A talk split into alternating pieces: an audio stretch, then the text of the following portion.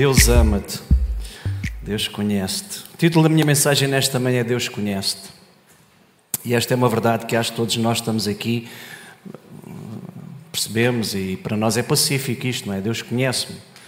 Mas nesta manhã eu queria falar mais numa forma ou numa perspectiva diferente daquela que nós estamos habituados a entender e ouvir acerca desta frase: Deus conhece-te, porque normalmente quando nós falamos nisto, nós vamos talvez a alguns salmos dizendo que Deus conhece o meu deitar, Deus conhece o meu levantar, Deus conhece-me ainda antes, ainda antes de eu ter forma no ventre da minha mãe, de eu ser formado no ventre da minha mãe, Deus já me conhecia, Deus conhece as minhas aflições, Deus conhece as minhas lutas, Deus conhece as minhas fraquezas, Deus conhece todas as coisas. Eu acho que todos nós sabemos e, e entendemos isso. Deus conhece todas as coisas na nossa vida. Mas eu, nesta manhã, eu queria que nós pudéssemos ir aqui para um caminho um pouco diferente, que é o seguinte conhecendo Deus a nossa vida como Deus conhece, Deus age mediante aquilo que Ele conhece. Deus vai agir mediante aquilo que Ele conhece. Ele conhece a nossa vida e o conhecimento que Ele tem de nós não é um conhecimento somente para que Ele conheça, mas é porque Ele vai agir naquilo que Ele conhece. Vocês estão a entender o que eu estou a dizer? Não é apenas uma coisa passiva, ok? Deus conhece. Não, Deus conhece e Deus vai agir mediante aquilo que Ele conhece. Há uma ação de Deus no conhecimento que Ele tem da minha vida e das situações da minha vida. Então Deus vai agir.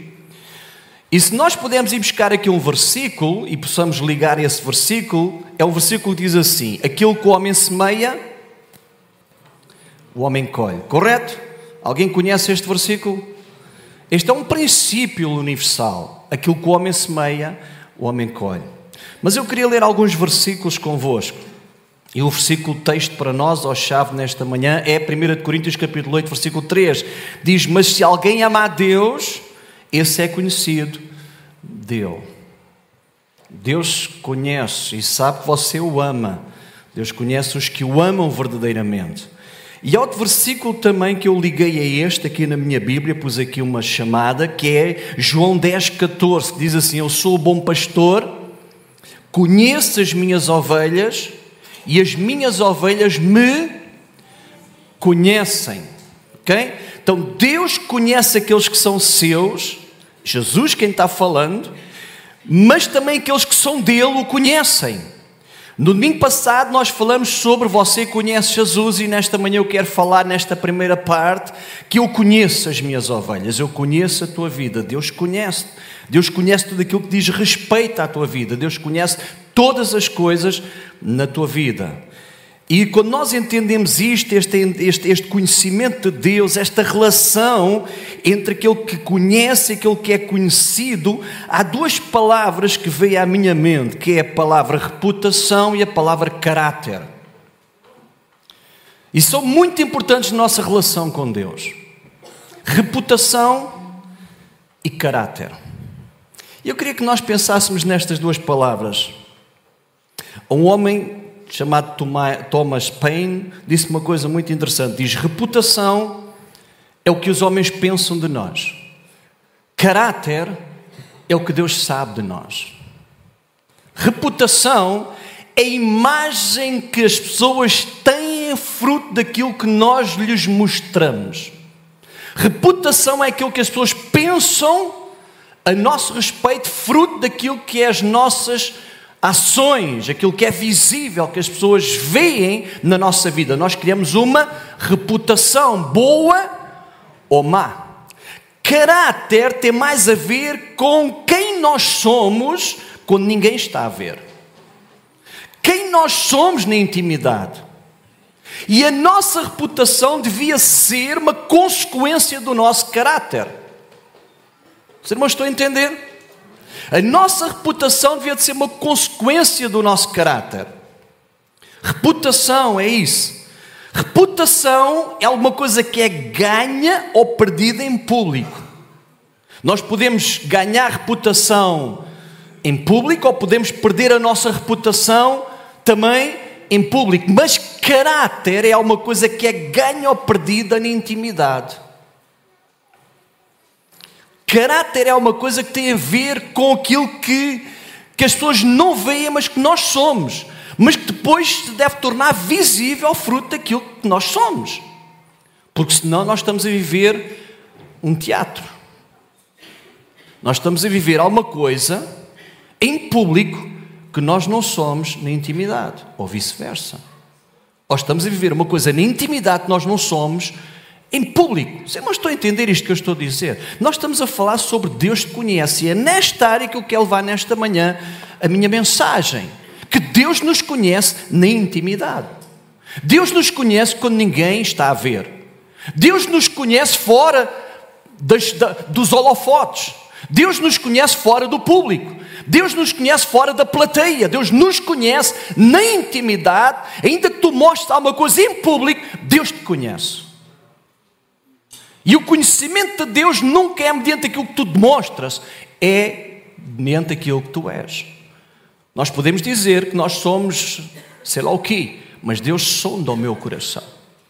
Deus sonda a minha mente. Deus sonda as intenções do meu coração. Eu posso dizer que tenho uma boa intenção naquilo que estou a fazer, mas Deus sonda a intenção do meu coração. Deus vai mais profundo, Deus vai mais íntimo na nossa vida. E para Deus, não é tão importante a reputação. Para Deus é importante o caráter, mas nós já vamos lá. Caráter é firmeza e coerência das atitudes. Caráter é o conjunto das qualidades e defeitos de uma pessoa que vão determinar a sua conduta e a sua moralidade. É isso que é caráter. E sabem, todos nós precisamos de trabalhar verdadeiramente esta área tão importante na nossa relação com Deus, que é caráter. Todos nós precisamos de fazer isso, trabalhar esta área na nossa vida, porque na verdade caráter é quem nós somos verdadeiramente diante de Deus. É quem nós somos quando estamos na Sua presença. E entender que a Sua presença é constante na nossa vida. A presença de Deus não é por frames, não é por momentos. Hoje Deus está, agora está nesta situação, Deus está. Esta já não vê, a outra está a ver, mas esta se calhar já não está a ver. Não, Deus é constante. Deus é presente. Deus é Emmanuel, Deus conosco em todo o tempo. Ou será que nós só queremos Deus em determinados momentos da nossa vida, noutros já não queremos Deus? Será que nós queremos Deus quando a tempestade se levanta, mas quando estamos noutros contextos, já se calhar Deus não era bom que estivesses aqui? Alguém está a perceber o que eu estou a dizer? Deus conhece-te. Deus conhece-te e conhece-te em todo o tempo. Há um livro na Bíblia que pensa-se foi o primeiro livro a ser escrito, o livro de Jó, que no capítulo 1, versículo 1 diz uma coisa muito interessante: diz assim: Havia na terra dos um homem cujo nome era Jó. E agora que isso que diz aqui: Este homem era íntegro e reto, temia a Deus e se desviava do mal. Se nós formos agora ao versículo 8, nós conhecemos o episódio quando Deus se volta para, para, para Satanás e diz assim: Olha, visto o meu servo Jó, homem reto, homem íntegro, homem que desvia-se do mal e homem que teme a Deus. Então eu estava a pensar uma coisa muito interessante. O capítulo, versículo 1 é o relatório de um homem. Se bem que eu sei que isto é a palavra de Deus, então todos estes versículos é a palavra de Deus, mas é um relatório de um homem que alguém diz assim: eu sou um homem reto. Eu sou um homem justo. Eu sou um homem que teme a Deus. Eu sou um homem que me desvia do mal. Este é o meu relatório que eu faço perante vós. Vai acreditar quem quer, certo ou não? Este é o meu relatório. Eu posso dizer: eu sou um homem honesto. Eu sou um homem reto. Eu sou um homem justo. E isto é aquilo que eu mostro para que a minha reputação possa ser uma boa reputação. Mas depois há o relatório de Deus. E o relatório de Deus é aquele que está lá no versículo 8. Que por acaso é o mesmo relatório que está no versículo 1. Ou seja, aquilo que Jó disse, ou que quem escreveu o livro de Jó disse acerca de Jó, é a mesma coisa que Deus diz acerca de Jó. A minha questão é esta: o relatório que nós fazemos da nossa vida publicamente é o mesmo relatório que Deus faz? Alguém está a perceber o que eu estou a dizer? Hã? Quem é que daqui não está a entender? Será que aquilo que eu digo às pessoas e que eu falo às pessoas acerca de mim, dizendo, não, olha, eu sou uma pessoa séria, eu sou uma pessoa honesta, eu sou uma pessoa justa, eu sou uma pessoa verdadeira. Será que se Deus fizer esse relatório acerca de nós, que relatório é que Deus faz?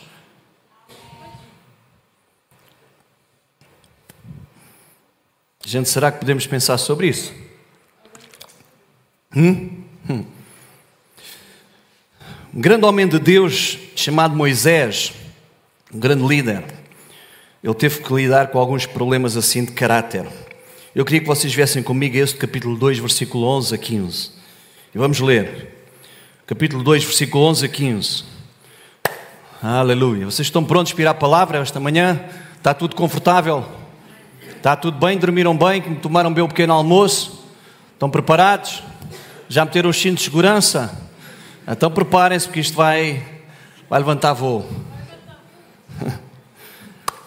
Esse capítulo 2, versículo 11 a 15 diz assim: Naqueles dias, sendo Moisés já homem, saiu a seus irmãos e viu os seus trabalhos pesados. E ele viu que certo egípcio espancava um hebreu, um do seu povo. Olhou de um e do outro lado e vendo que não havia ali ninguém, matou egípcio e o escondeu na areia.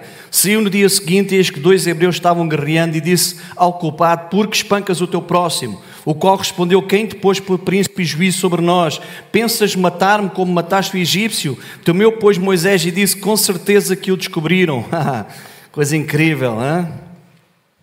Informado desse caso, procurou Faraó matar a Moisés, porém Moisés fugiu da presença de Faraó e se deteve na terra de Midian e assentou-se junto a um povo, a um poço, perdão. Amém. Versículo 12 diz assim: Olhou ele de um lado e de outro, e vendo não havia ali ninguém, matou o egípcio e o escondeu na areia. Deixe-me fazer uma pergunta para vocês. Qual é que foi o motivo por que Moisés olhou para um lado e para o outro? O que é que vocês acham? Moisés olhou para um lado e para o outro. Hã? Não percebi. Moisés estava ali e viu alguém espancando um dos seus da sua, da sua família, digamos assim, da, da, da, da sua nação, e matou o egípcio. E olhou de um lado e do outro para perceber se alguém estava olhando. Eu faço uma pergunta a vocês: se alguém estivesse olhando, ele faria a mesma coisa? Ele teria morto o egípcio? Então o que é que lhe deu coragem para ele matar aquele homem? Foi eu pensar que ninguém ia saber, ou não? Como ninguém vai saber, a gente pode fazer o que quiser. Ou não? Você nunca pensou assim? Hum? Se calhar, como ninguém vai saber, não tem problema. Para quê? Ninguém vai saber. A gente pode fazer, a gente pode enganar aqui um bocadinho, pode adorar ali mais um bocadinho, pode fazer desta forma, pode pensar isto, pode fazer aquilo, não é? ninguém vai saber, não é? É bom a gente às vezes também nos colocar aqui nestas realidades. Se houvesse testemunhas, será que ele tinha morto o egípcio? claro que não. Então uma coisa aconteceu. Naquele momento, ter ou não público determinou a sua ação. Certo ou não? Ter ou não público determinou aquilo que ele foi fazer. E esta é a pergunta que eu faço a mim mesmo. O eu ter público determina as minhas ações? Ou eu sou o mesmo quando tenho público e quando não tenho público? Ou será que eu sou a mesma pessoa quando vocês estão a olhar para mim? É? Ou será que eu, independentemente se vocês estão a olhar para mim ou não, eu procuro ser o mesmo? Hum? Então, a coragem de Moisés para matar o Egito, o egípcio, ele veio da falta de testemunhas. E sabe, nós devemos pensar sobre isso, amados. Se nós na nossa forma de ser, e estamos a falar sobre Deus conhece, se nós na nossa forma de ser somos uma pessoa quando estamos num determinado contexto, noutro contexto já somos se calhar outra pessoa, e quando estamos se calhar sozinhos já somos outra pessoa. Se nós vivemos aqui como departamentos da nossa vida ou, ou momentos da nossa vida, ou se nós vivemos uma vida íntegra, integral, procuramos fazer isso. A palavra de Deus nos desafia a viver uma vida íntegra em todo o tempo. em todas as situações, em todos os momentos, viver essa vida íntegra. Então eu queria ir para o primeiro ponto para nós avançarmos. Primeiro ponto é este: é não viva em função da sua plateia humana, mas viva em função da sua plateia celestial. Entenda que mais importante do que você agradar à sua plateia humana é você agradar à sua plateia celestial, ao Deus que tudo vê. Sabe, amados, reputação é uma coisa boa e a palavra de Deus nos ensina a valorizar a reputação. Lá em Provérbios 22, 11, diz: Mais vale um bom nome do que as muitas riquezas. Você já percebeu isso? E o ser estimado é melhor do que a prata e o ouro. Então, a boa reputação, o bom nome, é dos maiores tesouros que nós podemos ter ou não? Você ir a qualquer sítio e ter um bom nome é a melhor coisa que você pode ter na vida ou não? Você ir a um banco, precisa de um empréstimo, precisa fazer um empréstimo para qualquer coisa, e vão lá ver o seu cadastro e dizem assim: Uau, este homem, espera aí, esta mulher é uma mulher séria, pagou as continhas, em ordem, pode não ter muito, mas é uma pessoa honesta, uma pessoa séria, não é? O bom nome é muito importante e Deus diz que é importante nós termos esta boa reputação. Todo mundo aqui certamente quer que as pessoas falem bem a respeito dele ou não. Você não quer que as pessoas falem bem a seu respeito? Você não quer ter uma boa reputação? Você não quer ser conhecida como uma pessoa honesta? Uma pessoa séria? Quer ou não quer? Uma pessoa de palavra? Uma pessoa que cumpre a palavra? Não trafulha? Não mentiroso? Não enganador? Não alguém que tem um negócio e que aquilo não sabe muito bem como é que aquele negócio prospera. Não é? Às vezes eu, eu, eu, eu falo assim, é? daquelas lojas, parece aquelas lojas que, que, que, existem nos centros comerciais, que aquilo paga uma pipa de massa na renda e no, no, no lá no, nos valores, que, nas percentagens que eles têm que pagar, porque aquilo, ter uma loja num centro comercial não é, não, é, não é barato, e a gente olha para a loja e diz assim, como é que aquilo sobrevive se ninguém entra lá? A gente vai às lojas, está sempre as outras cheias, aquela nunca tem ninguém lá dentro. Mas como é que, é que o pessoal paga a renda? Naturalmente que aquilo é um consórcio de outras lojas e umas dão para as outras. E naturalmente as rendas são pagas, senão aquilo já tinha fechado. Mas às vezes a gente pergunta, não é? Há alguns negócios que a gente vê, pá, como é que aquilo, como é que aquilo sobrevive? É bom a gente ter uma boa reputação. No entanto, isso é o que eu vou dizer. Uma boa reputação deve ser a extensão do caráter. Deve ser alguma coisa que é uma, uma extensão, uma consequência da intimidade. Jesus várias vezes confrontou os fariseus por causa disso. Em Mateus capítulo 6, versículo 1 diz assim: Tenham cuidado de não praticar as suas obras de justiça diante dos outros para serem vistos por eles. Se o fizerem, isso vocês não terão nenhuma recompensa diante de Deus Pai ou do Pai Celestial. Então Jesus nos ensina que uma boa reputação sem caráter é hipocrisia. Uma boa reputação, não é? Uma reputação que a gente. Não, não existe caráter, não existe, não existe integridade, não existe honestidade, é apenas, é apenas bluff, é, é, é hipocrisia. É, nós estamos a viver sem termos o interior, sem, sem mostrarmos um exterior sem termos o um interior. Jesus estava a falar sobre isso, de nós queremos viver isso. Mas mais ainda, em Colossenses capítulo 3, versículo 22, 24, eu quero avançar rápido. 3, 22 a 24 diz: Servos obedeçam em tudo aos seus senhores terrenos, não somente para agradá-los quando eles estão observando, mas com sinceridade de coração, pelo facto de vocês temerem ao Senhor. E tudo o que fizeram, façam de todo o coração, como ao Senhor e não para os homens, sabendo que receberão do Senhor a recompensa de herança. É Cristo o Senhor que vocês estão servindo. Isto é integridade, isto é caráter, é nós percebermos que aquilo que nós fazemos, acima de tudo e em primeiro lugar, é para Deus. Quem nós somos é para o Senhor. Ele é a nossa plateia por excelência. É para Ele que nós vivemos. E a palavra de Deus nos ensina isso. Paulo está dizendo assim: olha, vocês servos, não agradem os vossos senhores apenas quando eles estão olhando. Faz-me lembrar aqueles, aqueles. Espero aqui que não esteja aqui a, a destapar aqui a, assim. A, ninguém neste lugar. Mas faz-me lembrar aqueles funcionários que só trabalham quando o patrão está a olhar. Não é de nenhum de vocês. Não é? Quando o patrão está a olhar, ali escrevem, varrem, fazem aquilo tudo bem. O patrão não está a olhar, já não fazem nenhum.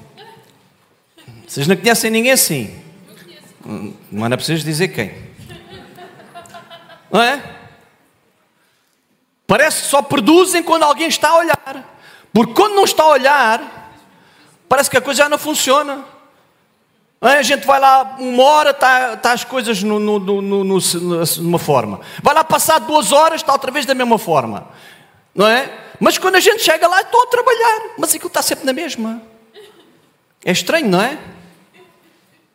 É isso que Paulo está aqui a falar. Paulo está a dizer: olha, entendam que tudo o que vocês fizerem, façam de todo o coração como ao Senhor, e este é o segredo de um caráter. Segundo aquilo que Deus quer, integridade. É a gente entender que Deus conhece a nossa vida. Deus conhece e aquilo que a gente faz, nós devemos fazer como sendo para Deus, no nosso trabalho, na nossa família, na nossa vida, em tudo aquilo que a gente faz, dar o nosso melhor com integridade, com caráter, com excelência, porque Deus conhece a nossa vida. E não é somente para agradar, claro que a gente quer ter uma reputação, claro que eu quero que vocês olhem para mim e digam assim: oh, o pastor é uma pessoa séria, o pastor é uma pessoa honesta, o pastor é uma pessoa correta. Mas eu quero que isso seja uma realidade mesmo na minha vida, não é porque vocês dizem, é porque é. É porque é, porque Deus realmente sabe que eu sou assim, e esse é o relatório de Deus, não o vosso. Esse é o relatório que Deus faz a respeito da minha vida. É isso que eu quero. O Vitor é honesto. Eu quando olho para o Vitor, eu sou do Vitor, eu leio o Vitor. Sabe quando Deus olha para o Vitor, é um raio-x. Aliás, é mais que raio-x, é, é ressonância magnética. Já nem sei o que é. É ressonância magnética com, com, com contraste. É 2D, 3D, 5D. É, é tudo. Você já percebeu isso? Quando Deus olha é assim, é, é, é, mas não é físico, não é físico. A gente, a gente pensa que o Deus olha e é o físico. Não, Deus também vê o físico. Também vê que isto está mal, aqui mais gordura, aqui menos gordura. Deus vê isso tudo. Mas o raio-x de Deus é diferente. O raio-x de Deus vê intenções. O raio-x de Deus vê, vê, vê, vê, vê, vê pensamentos. O raio-x de Deus vê palavras que ninguém mais vê. O raio-x de Deus vê, vê motivações. Esse é o raio-x de Deus.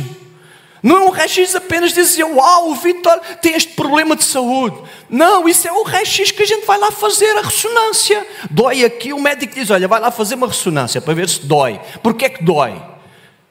Mas vocês já viram que a ressonância não tem emoção? Já viram? A ressonância não consegue ler pensamentos nem intenções. Você faz uma ressonância ao cérebro. Há uns meses atrás fiz uma ressonância ao cérebro. Meteram-me lá dentro e eu fiz uma ressonância ao cérebro. E eu olho para aquilo e digo assim: não, não, não estou aqui a ver nenhum pensamento. Alguém está a perceber o que eu estou a dizer? Amém. Vamos ver outro homem de Deus para a gente avançar. Amém? Que eu não quero prolongar muito. Vamos ver outro homem de Deus. José.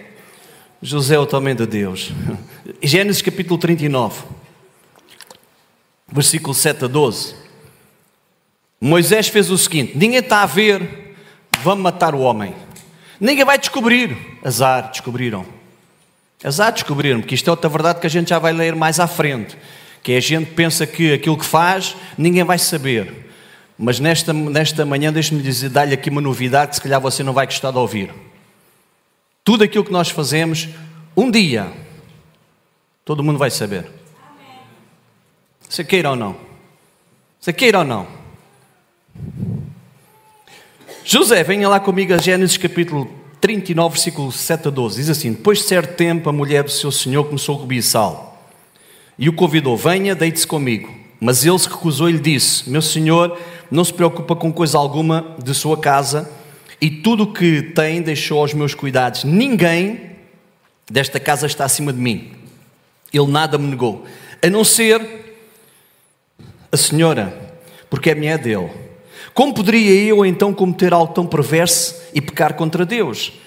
Assim, embora ele, ela insistisse com José dia após dia, ele se recusava a deitar-se com ela e evitava ficar perto dela. Um dia entrou na casa para fazer as suas tarefas e nenhum dos seus empregados ali se encontrava. Repara, não via testemunha nenhuma, era só ele e a mulher.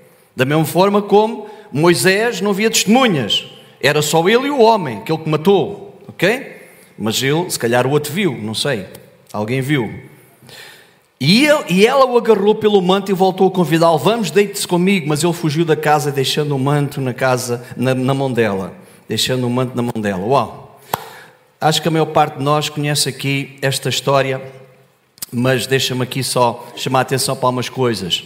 Diz que José foi um homem que foi vendido para o Egito como escravo. Um, nesta altura estava aqui na casa de Pontífar. Deus o abençoou de uma forma poderosa e chegou ao ponto em que naquela casa ele é que mandava naquilo tudo. O Senhor tinha dito: Olha, mandas em tudo, só há uma coisa que tu não podes tocar. Sabes em quem? Na minha mulher. É a única coisa que não te pertence. A minha mulher é minha. Não podes tocar na minha mulher.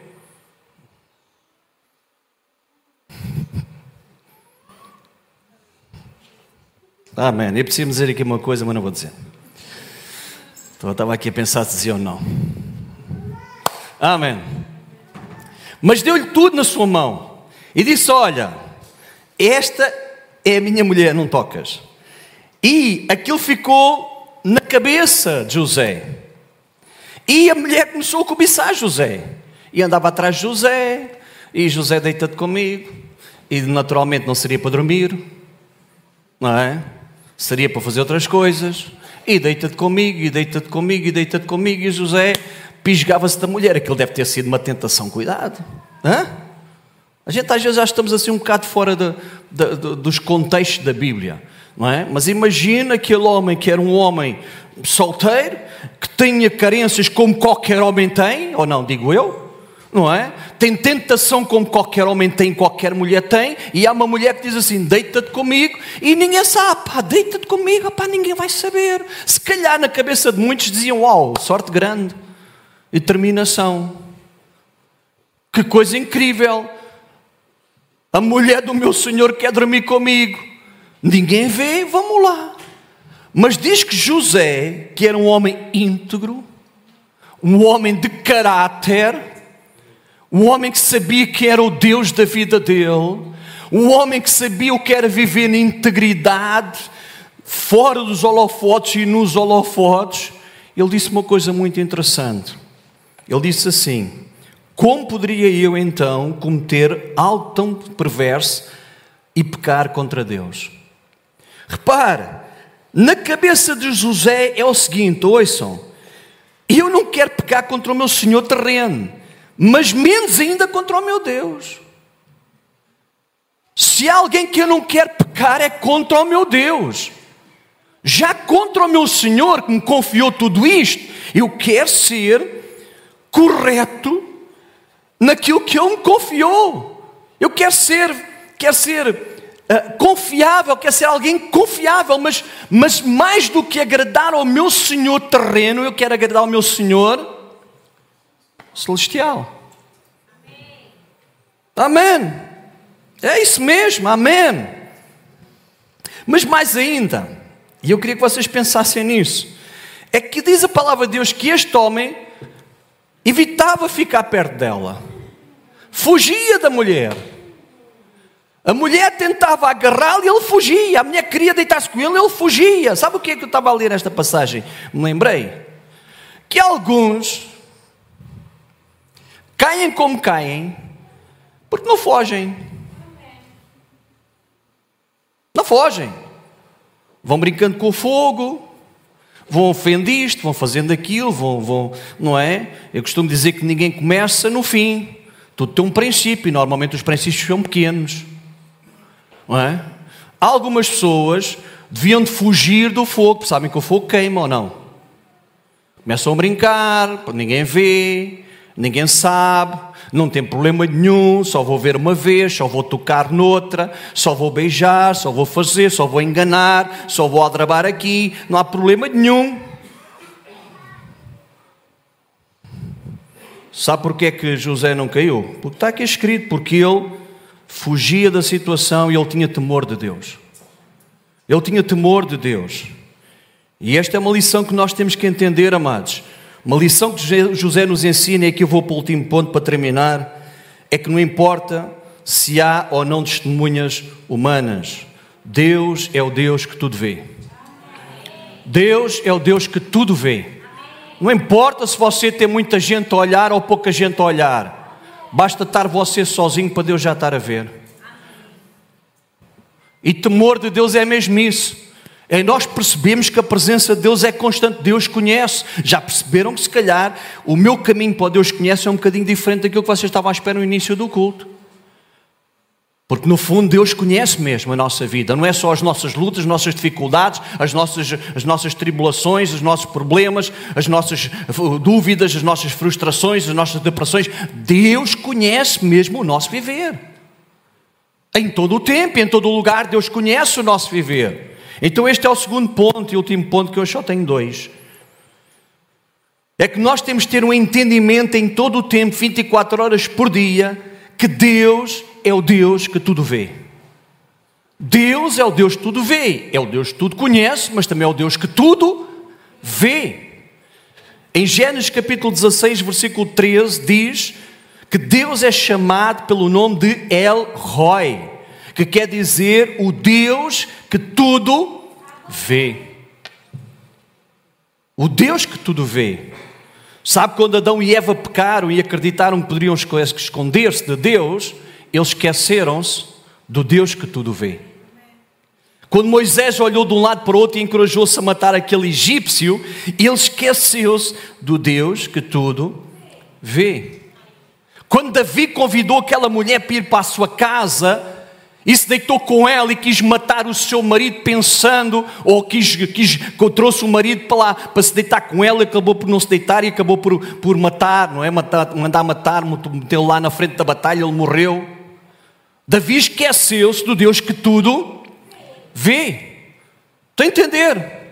Quando Ananias e Safira pensavam que podiam enganar os apóstolos, dizendo nós vendemos uma propriedade por este valor, mas na verdade tinham vendido por este valor, eles esqueceram-se da maior verdade, que é o Deus que tudo vê. E é bom a gente entender isso, amados, que há um Deus que tudo Vê, e este é um conceito que nós temos que entender: que Deus, Ele tudo vê, e que todos nós, ainda que não gostemos, nós um dia vamos prestar contas ao Deus que tudo vê. Gostemos ou não? Um dia nós vamos prestar contas ao Deus que tudo vê. Hebreus capítulo 4, versículo 13 diz assim: E não há criatura que não seja manifesta na sua presença, pelo contrário, Está escrito na vossa Bíblia. E não há criatura que não seja manifesta na sua presença. Sabe o que é que isto quer dizer? Deus conhece-te. Deus tudo vê. Pelo contrário, todas as coisas estão descobertas e patentes aos olhos daquele a quem temos de prestar contas. Se calhar esta não é a mensagem mais interessante nesta manhã, mas é, é uma realidade. E a gente tem que perceber esta realidade.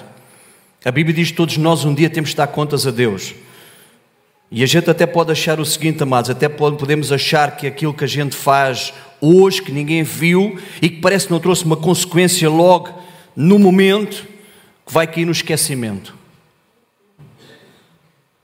Se Deus tem coisa boa, é memória. Se Deus tem coisa boa, é memória. E a palavra de Deus nos diz isso: chegará o dia em que tudo aquilo que está oculto será trazido à luz. Chegará esse dia, nada que nós fazemos escondido permanecerá escondido. Um dia tudo será revelado. Um dia, tudo aquilo que a gente pensa ninguém viu, como Moisés pensou, não temos, ninguém viu. Um dia, tudo será revelado. Mateus capítulo 10, versículo 2 diz assim: Portanto, não estemais, pois nada encoberto não venha a ser revelado, nem oculto não venha a ser conhecido. Vocês estão comigo? Está tudo bem até agora? Ainda estão muito chateados comigo ou já estão melhorzinhos? Não estão muito chateados comigo, pois não? Mas a gente tem que entender o que é que a Bíblia nos diz. Se a gente quer conhecer a Deus e viver uma vida de, de caráter diante de Deus, de intimidade diante de Deus, a gente tem que perceber isto. Temos que começar a viver as coisas com transparência diante de Deus.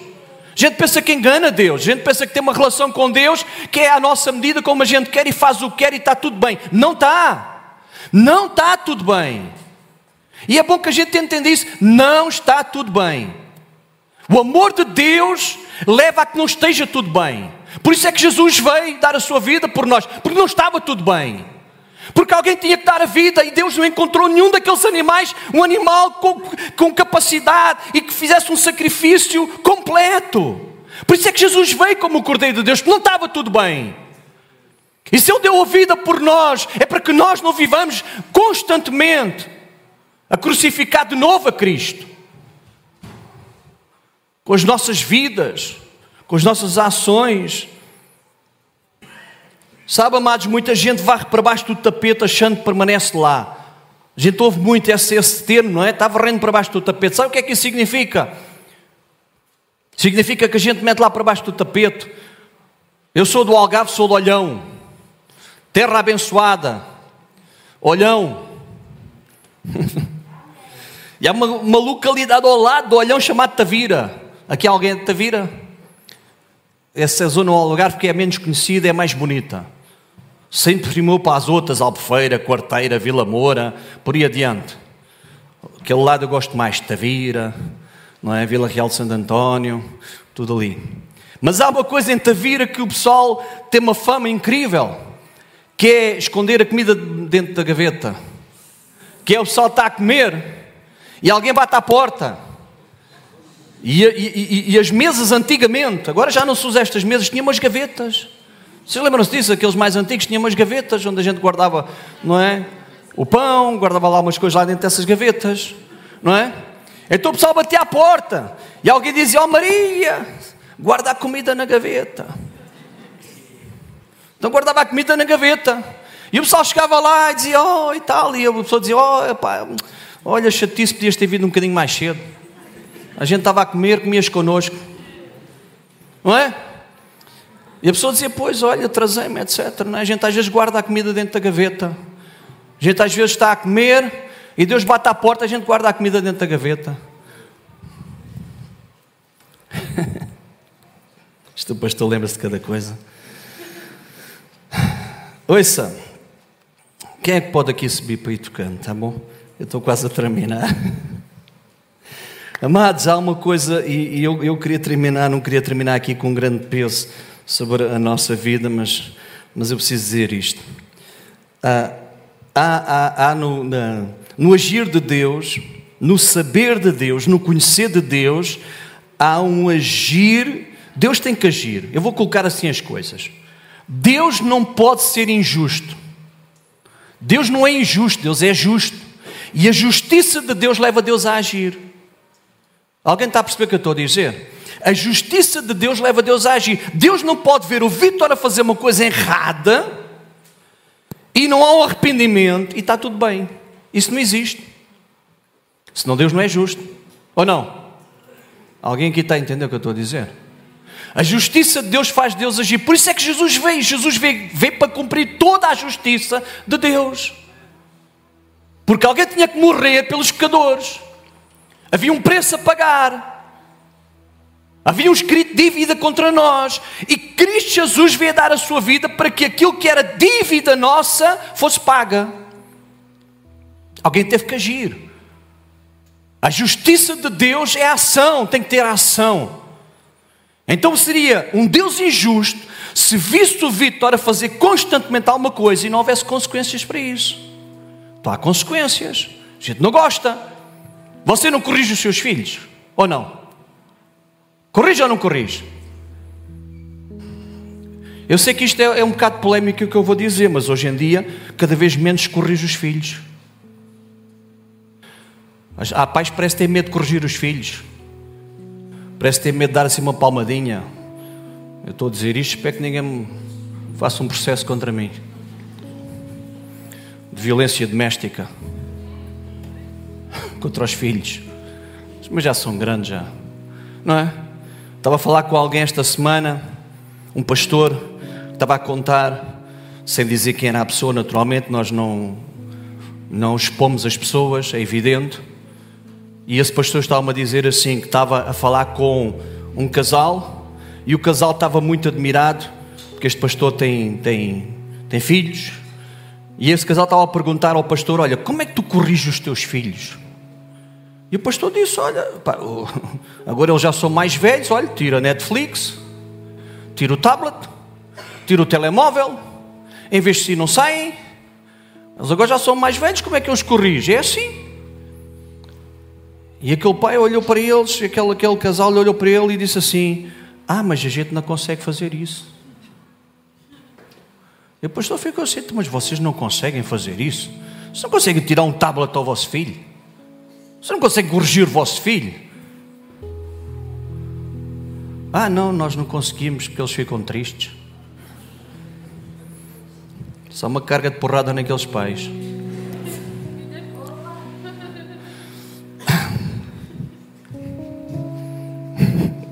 Vocês não precisam concordar comigo, está bem? São livres para concordar comigo. A Bíblia diz que Deus corrige ao que ama. E se você é amado, Deus vai corrigi-lo. Se Deus o ama, como eu sei que Deus o ama, Deus vai corrigi-lo. E a correção de Deus não é para perdição. A correção de Deus é para salvação. A correção de Deus é para que você não se perca. É assim que a gente corrige os nossos filhos. Porque é que a gente corrige os nossos filhos? É porque a gente gosta de bater nos miúdos? Ou gosta de tirar os tablets aos miúdos? Ou gosta de tirar a Netflix aos miúdos? Não! É porque eles precisam ser corrigidos para aprender e dar valor e ter valores na vida. Amém? Então, deixe-me dizer o seguinte para nós terminarmos. Eu quero mesmo chegar ao fim hoje. Só tenho mais dois versículos. Três mas é rápido. Ouça o que eu vou dizer para nós terminarmos. Nem tudo o que nós fazemos em oculto tem uma correção instantânea. Nem tudo. Pode ter três tempos na correção de Deus. Ou é instantâneo, é na hora. Você faz é na hora, Deus corrige na hora. Ou é passado um tempo, ou algumas coisas, inclusive, não são na nossa vida no tempo de vida. Mas um dia essas coisas vão ser vistas. Tudo aquilo que a gente faz terá uma correção. Tudo. E tudo será conhecido. Pode ser na hora, pode ser depois, pode ser mais tarde. Tudo. Há coisas que vêm à luz logo na hora, outras podem demorar algum tempo, outras até mesmo reveladas mais tarde. Em 1 Timóteo diz assim: para nós avançarmos, os pecados de alguns homens são notórios e levam ao juízo, ao passo que outros mais tarde se manifestam. Então há coisas que nós fazemos na nossa vida tem lá quase uma correção imediata. É, é, logo quase um karma. A gente acabou de fazer e pau, acontece logo. Há outras que demoram mais, há outras que ainda vão demorar mais, mas tudo vai ser, vai ser visto. Agora, porque é que Deus não nos corrige logo? Porque é que há coisas que Deus demora algum tempo? Parece que Deus esqueceu ou parece que Deus não viu e aquilo parece que está a demorar algum tempo para que haja essa correção. E às vezes, ouça o que eu vou dizer, amados, ouça, às vezes o facto de não haver uma correção instantânea parece que nos dá coragem para a gente continuar a fazer isso. Alguém está a perceber o que eu estou a dizer? Isto faz sentido para vocês? Hum? A gente pensa assim, bom, não houve, é porque se calhar não há problema continuar a fazer mas vai acontecer. Mas sabe porque é que Deus às vezes não traz logo uma correção imediata? Eu vou ler dois versículos para vocês, para vocês entenderam. Apocalipse 2:21 diz assim: Dei-lhe tempo para que se arrependesse. Mas ele lá não se quer arrepender da sua imoralidade. Sabe porque é que às vezes a correção de Deus não é logo na hora? O Deus que tudo vê, tudo conhece e sabe todas as coisas. É porque Deus quer dar um tempo de arrependimento na sua vida. Deus não tem prazer na morte do ímpio. Deus não tem prazer em corrigir a sua vida. Ouça, venha comigo, por favor, para a gente entender isto. Quando Jesus fala lá em João acerca da parábola da videira verdadeira, ele diz assim: Eu sou a videira verdadeira e o meu pai é o agricultor. Toda a vara em que a mim dá fruto, ele a limpa para que dê mais fruto. Mas aquela que não dá fruto, ele a corta. Está escrito ou não? E depois diz lá uma coisa muito interessante: diz assim: Vós já estáis limpos pela palavra. Então Deus tem duas formas de trazer limpeza à nossa vida: pela palavra ou pela poda. Quando nós somos limpos pela palavra, quando você lê a palavra de Deus e entende, Deus quer que esta situação seja diferente da minha vida e você tem um processo de mudança, porque entende a palavra, Deus usa a palavra. Mas quando você não entende a palavra, Deus vai usar outros métodos, porque Deus o ama. Está a entender o que eu estou a dizer? Está muito, está muito silencioso.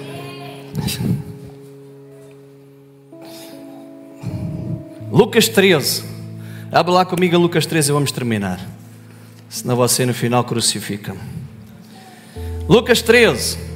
Versículo 6 a 9. Vamos lá ler esta parábola. Músicos podem subir, o grupo louvor pode subir, por favor. Lucas 13. Diz assim. Anda lá para trás, isto é o final do versículo. Andei assim, olha. Então contou esta parábola. Um homem tinha uma figueira plantada em sua vinha, foi procurar fruto nela e não achou nenhum. Por isso disse ao que cuidava da vinha: Já faz três anos que venho procurar fruto nesta videira e não acho. Corte-a, porque ocupa ainda a terra inutilmente. Hum, havia aqui tanta coisa para nós falarmos, mas não vamos aqui esmiuçar muito isto. Respondeu o homem: Senhor, deixa por mais um ano e eu cavarei ao redor dela e adubarei. Se der fruto no ano que vem, muito bem, muito bem. Se não der, corta. Sabe porque é que Deus, o Deus que tudo sabe, o Deus que conhece a nossa vida, sabe porque é que Deus muitas vezes não age logo no imediato? Sabe porquê? Porque Deus está à espera que a nossa vida dê fruto. Porque Deus nos ama. Porque Deus nos ama, porque Deus é longânime em misericórdia, não quer dizer que Deus se esqueceu. Porque Deus é um Deus de graça, não quer dizer que Deus se esqueceu, mas que Deus está a dar um tempo de oportunidade para arrependimento para que a palavra de Deus fale conosco, para que nós possamos ouvir mensagens como hoje e possamos dizer: Uau, eu preciso mudar isto na minha vida, porque eu penso que ninguém vê, mas Deus vê e eu preciso me arrepender disto. E Deus te diz assim: Ok, então arrepende, porque é isso que Deus quer. Ouça, ouça o que eu vou dizer nesta manhã, amados. Deus quer mais trabalhar na base do arrependimento do que da base da justiça e do juízo. Alguém está a perceber? Deus é um Deus justo, Deus vai sempre fazer. Deus é justo em todo o tempo. Aquilo que o homem semeia, o homem colhe. Mas Deus quer trabalhar mais na minha vida e na tua vida na base do arrependimento, do reconhecimento e dizer assim: Eu preciso mudar. Deus perdoa-me. Senhor, ajuda-me a mudar isto. Senhor, tu sabes aquilo que eu estou a viver, sabes aquilo que ninguém mais conhece. Mas eu peço perdão, Senhor. Eu não sei quanto tempo Deus está esperando pelo seu arrependimento. Diz aqui que este homem esperou quanto tempo? Três anos, não é? Já faz três anos. Três anos este homem ia lá àquela videira e dizia assim: não tem fruto. Mais um ano, não tem fruto. Eu vou fazer uma pergunta para nós, não é para si, é para nós, não é só para si, é para nós. Quanto tempo nós estamos sem fruto? Quanto tempo a gente tem na nossa vida situações que a gente precisa dizer: Senhor, tu me conheces. Conheces o meu deitar, o meu levantar, conheces os meus pensamentos, conheces as motivações do meu coração, sondas as motivações. Tu me conheces, Deus. Tu me conheces. E eu preciso que haja mudança na minha vida. Quanto tempo, há quantos anos nós estamos, estamos sem fruto? Deus está à espera que haja fruto. E Deus diz assim: Olha, ok, aquele homem disse: Olha, dá-me mais um ano, eu vou cuidar desta videira, eu vou adubar a videira, eu vou limpar a videira à volta, eu vou trazer adubo, eu vou trazer alimento para a videira, para que haja mudança nesta videira. Deus quer trazer esta limpeza à volta da sua vida, para que haja mudança na sua vida, para que haja mudança na nossa vida. Deus quer adubar a nossa vida com a palavra, para que a gente dê fruto para que a nossa vida seja uma vida de mar frutífera, gente que é de caráter, gente honesta, gente que quando olham para nós dizem assim: Uau, que testemunha aquela pessoa tem porque é verdadeira. Pior coisa que existe é alguém dizer: Uau, a pessoa anda aqui ou anda ali, não importa agora aonde, diz que ama a Deus e conhece a Deus e é um mentiroso todo o tamanho. É um aldrabão todo o tamanho. Matos, que Deus nos desperta. Hoje aqui ninguém é perfeito. Ouça o que eu vou dizer aqui: ninguém é perfeito. Por favor, não olhe para mim. Ai, o pastor é perfeito, está a dizer isto porque ele nunca peca. Esquece. Esqueça. Ninguém aqui é perfeito. Todos nós temos as nossas lutas, as nossas fraquezas, as nossas batalhas, as nossas derrotas, os nossos momentos críticos, os nossos. Olha, ontem à tarde, vou-vos dizer uma coisa: ontem à tarde, eu à tarde, de manhã, tive, tive uma, uma reunião e depois vim aqui à igreja e depois tarde tive que me deitar um bocadinho e pensei tanta coisa. Pensei tanta coisa. Sabe porquê, amados? Porque todo, nenhum de nós aqui, todos nós temos as nossas áreas cinzentas na vida. Todos. Todos. Todos nós estamos num processo de mudança. Mas uma coisa Deus pede a cada um de nós para nós sermos honestos, nós sermos sinceros com Ele, nós sermos transparentes, para que nós possamos dizer: Senhor, é isto, é quem eu sou, é como eu estou, é aqui que eu falho, é aqui que eu sei que não te agrado. Ah, mas ninguém está a ver, mas tu estás. É aqui que eu sei, Deus, que eu preciso mudar de vida. É nesta área, Deus, que o meu coração se entristece tanto porque eu te amo. É nesta área, Senhor, que eu sei que eu estou a falhar porque eu te amo, Senhor. Eu não quero fazer. Mas vamos ficar em pé. Vamos orar nesta manhã.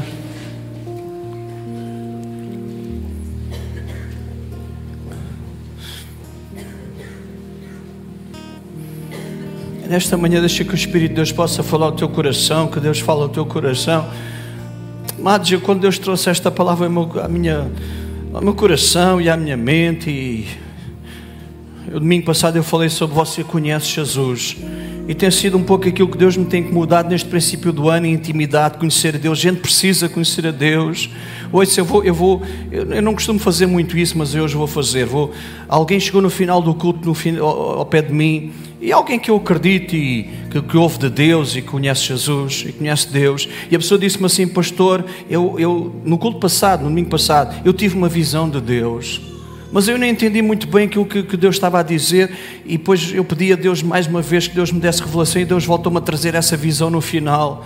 Eu vou-vos contar a visão que essa pessoa teve aqui no domingo passado. Essa pessoa disse, pastor, eu vi este lugar cheio de gente, cheio de gente, muita gente, abertado de gente multidão neste lugar. E depois eu vi um rio. E aquilo que eu vi foi o seguinte, pastor: muitos entravam no rio, mas também vi alguns que não entravam no rio. Mas muitos entravam, mas alguns não entravam. E sabe, eu acredito que nós estamos a viver um tempo de desafio de Deus para mais intimidade, mais profundidade, mais caráter, mais, mais de Deus na nossa vida, porque isso é isso que eu vou dizer, porque isso vai se refletir em todas as áreas da sua vida, no seu lar, na sua relação conjugal, no seu negócio, no seu trabalho, na sua escola, em tudo na vida vai se refletir. Quanto mais você tiver de Deus na sua vida, mais você vai ver Deus a agir e vai se refletir na sua vida. E a gente precisa ter este, este caráter diante de Deus, integridade. O título da minha mensagem nesta manhã é esse: Deus conhece-te, Deus te sonda, Deus te faz um raio-x e uma ressonância e, e aquilo que tu quiseres, mas Deus faz a tua alma. Não é só o teu corpo, a tua alma. Deus te conhece. Nesta manhã, Senhor, mais uma vez nós estamos na tua presença. E mais uma vez, Senhor, nós sabemos que tu és o Deus que vê. Esta é a tua igreja, Senhor. Estes são os teus filhos e filhas que estão aqui nesta manhã. Aqueles que te amam e que dizem que te amam. Aqueles que um dia disseram: Jesus, entra na minha vida e ser o meu Senhor e Salvador. Sei aquele que, que vai mudar o meu viver. Eu me entrego a ti. Eu mudou completamente a ti. Eles estão aqui nesta manhã, Senhor. Eu sei que eles te amam. Eu sei que apesar das lutas, das dificuldades, das tribulações, dos momentos difíceis, Deus no coração deles, eles têm um desejo de te agradar. E nesta manhã, Senhor, esta é a minha oração. Tu sondes a nossa vida e que haja um arrependimento genuíno no nosso coração. A Bíblia diz que que reconhece o seu erro, que se arrepende e deixa, alcança misericórdia.